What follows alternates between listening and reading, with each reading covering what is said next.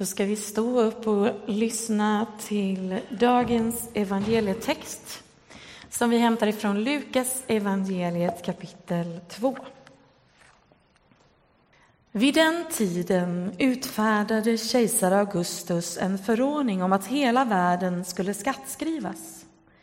Det var den första skattskrivningen och den hölls när Quirinius var ståthållare i Syrien. Alla gick då för att skattskriva sig, var och en till sin stad. Och Josef, som genom sin härkomst hörde till Davids hus, begav sig från Nasaret i Galileen upp till Judeen, till Davids stad Betlehem för att skattskriva sig tillsammans med Maria, sin trolovade som väntade sitt barn. Medan de befann sig där var tiden inne för henne att föda och hon födde sin son, den förstfödde.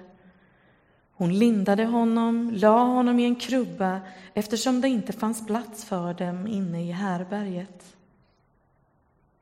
I samma trakt låg några herdar ute och vaktade sin jord om natten. Då stod Herrens ängel framför dem och Herrens härlighet lyste omkring dem och de greps av stor förfäran. Men ängeln sa till dem, var inte rädda.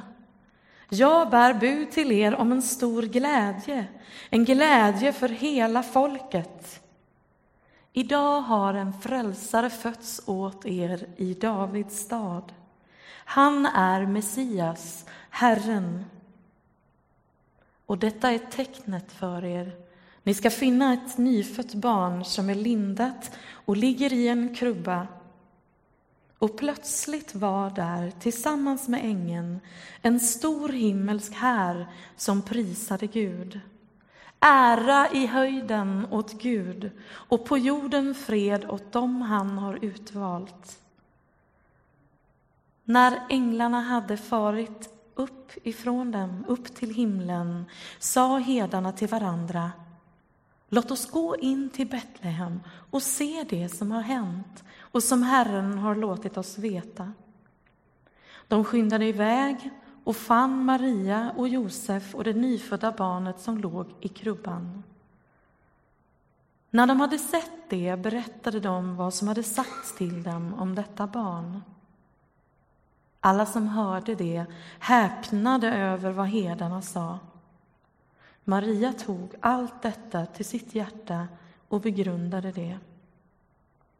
Och herdarna vände tillbaka och prisade och lovade Gud för vad de hade fått höra och se.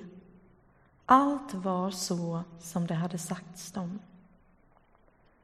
Så lyder det heliga evangeliet. Lovad vare du, Kristus.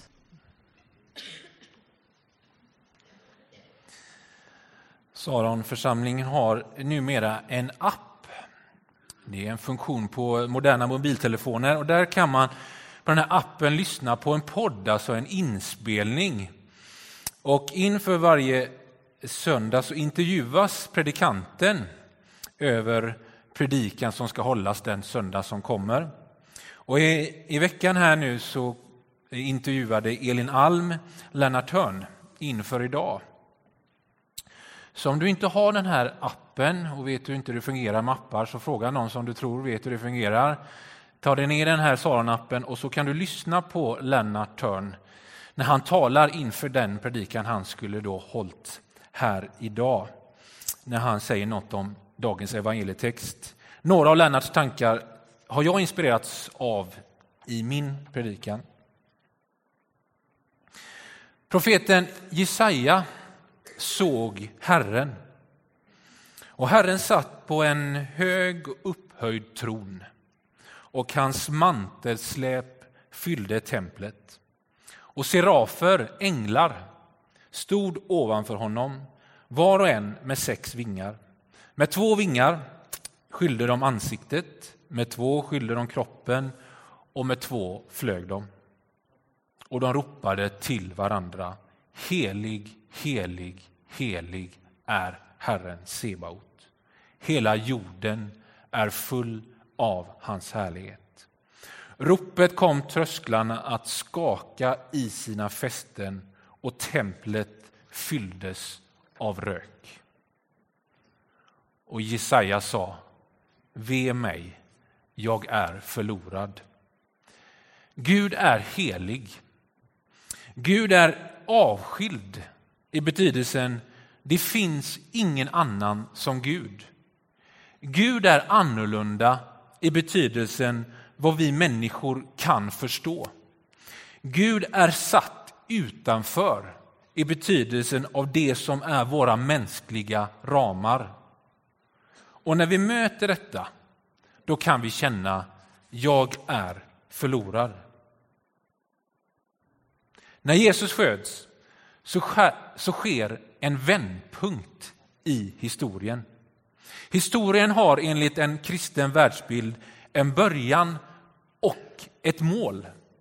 Inte en början och ett slut, utan en början och ett mål. Det kallas frälsningshistorien. Hur Gud frälser världen för att historien inte ska ha ett slut utan ett mål.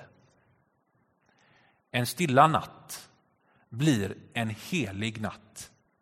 Kristus till jorden är kommen, oss är en frälsare född. Profeten Jesaja fick se en bild av Gud och sen blev han en röst i frälsningshistorien. Natten ska vika där ångest nu råder. För det folk som vandrar i mörkret ser ett stort ljus. Över dem som bor i mörkrets land strålar ljuset fram. Ty ett barn har fötts, en son är oss given och väldet är lagt på hans axlar och detta är hans namn. Allvis härskare, gudomlig hjälte, evig fader, fredsförste. Gud är helig, helig, helig. Gud är avskild, Gud är annorlunda, Gud är satt utanför. För Gud är en allvis härskare, en gudomlig hjälte, en evig fader, en fredsförste. Men en stilla natt blir en helig natt. Mörkret fryr, dagen gryr. Kristus till jorden är kommen. I Betlehem så fanns den lilla familjen som blir den heliga familjen. I det man tror var ett enkelt hus, inte stallet, utan många forskare, inklusive Lennart Hörn, menar att det var ett enkelt hus. Ett trångbott hus, så de fick bo bland djuren som man hade tagit in för det var kallt. Mitt i livet, mitt i detta hus, lilla enkla hus, där föder Maria sin son. I enkla förhållanden, men också mitt i den gästvänliga familjen som tar emot dem som har rest, så föds världens frälsare. En son blir given till Josef och Maria men sonen är också en gåva till hela mänskligheten. För den avskilde, den annorlunde, den som är satt utanför är då mitt ibland oss. Han blev som en av oss. Han som lindades och lades i en krubba, Jesus, blev en vändpunkt i historien. Detta är ett mysterium. Det är ett mysterium att återvända till varje jul, varje år. Och Vi kan göra då som Maria gjorde. Vi kan ta det till våra hjärtan och vi kan begrunda det. Vi får återkomma till detta otroliga mysterium. Stannar mysteriet vid ett, endast ett intellektuellt dilemma då förblir det endast en gåta. Men om vi tar det till vårt hjärta och begrundar det som händer då kan den gåtan väcka häpnad och förundran. Och gensvaret kan bli som hedarna. De prisade och lovade Gud.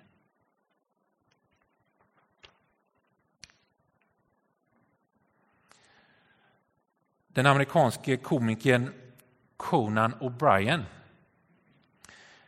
Jag vet inte om ni känner till honom. Han berättar, och jag vet inte om det är helt sant, men han berättar att i delstaten Texas så försökte man stoppa en syrisk familj att bosätta sig i, i den delstaten i Texas. Och så eh, berättar han en talesperson för delstaten skall ha sagt så här.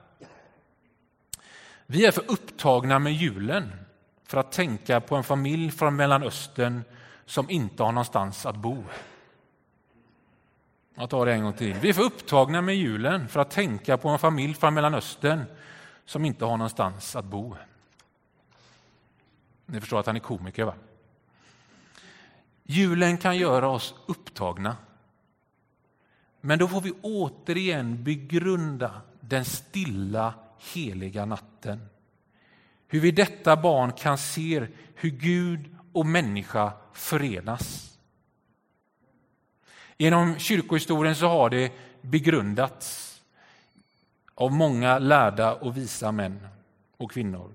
Och man har kommit fram till att i Jesus så ser vi både sann Gud och sann människa. Av samma väsen som gudomen, av samma väsen som vi. Och att vid detta barn kan vi se hur Gud försonar oss med Gud. Världens frälsare, Messias. Låt oss begrunda detta. Låt oss begrunda hur Jesus föds in i ett enkelt men gästvänligt hem. Julen väcker ofta gästvänlighet och omsorg.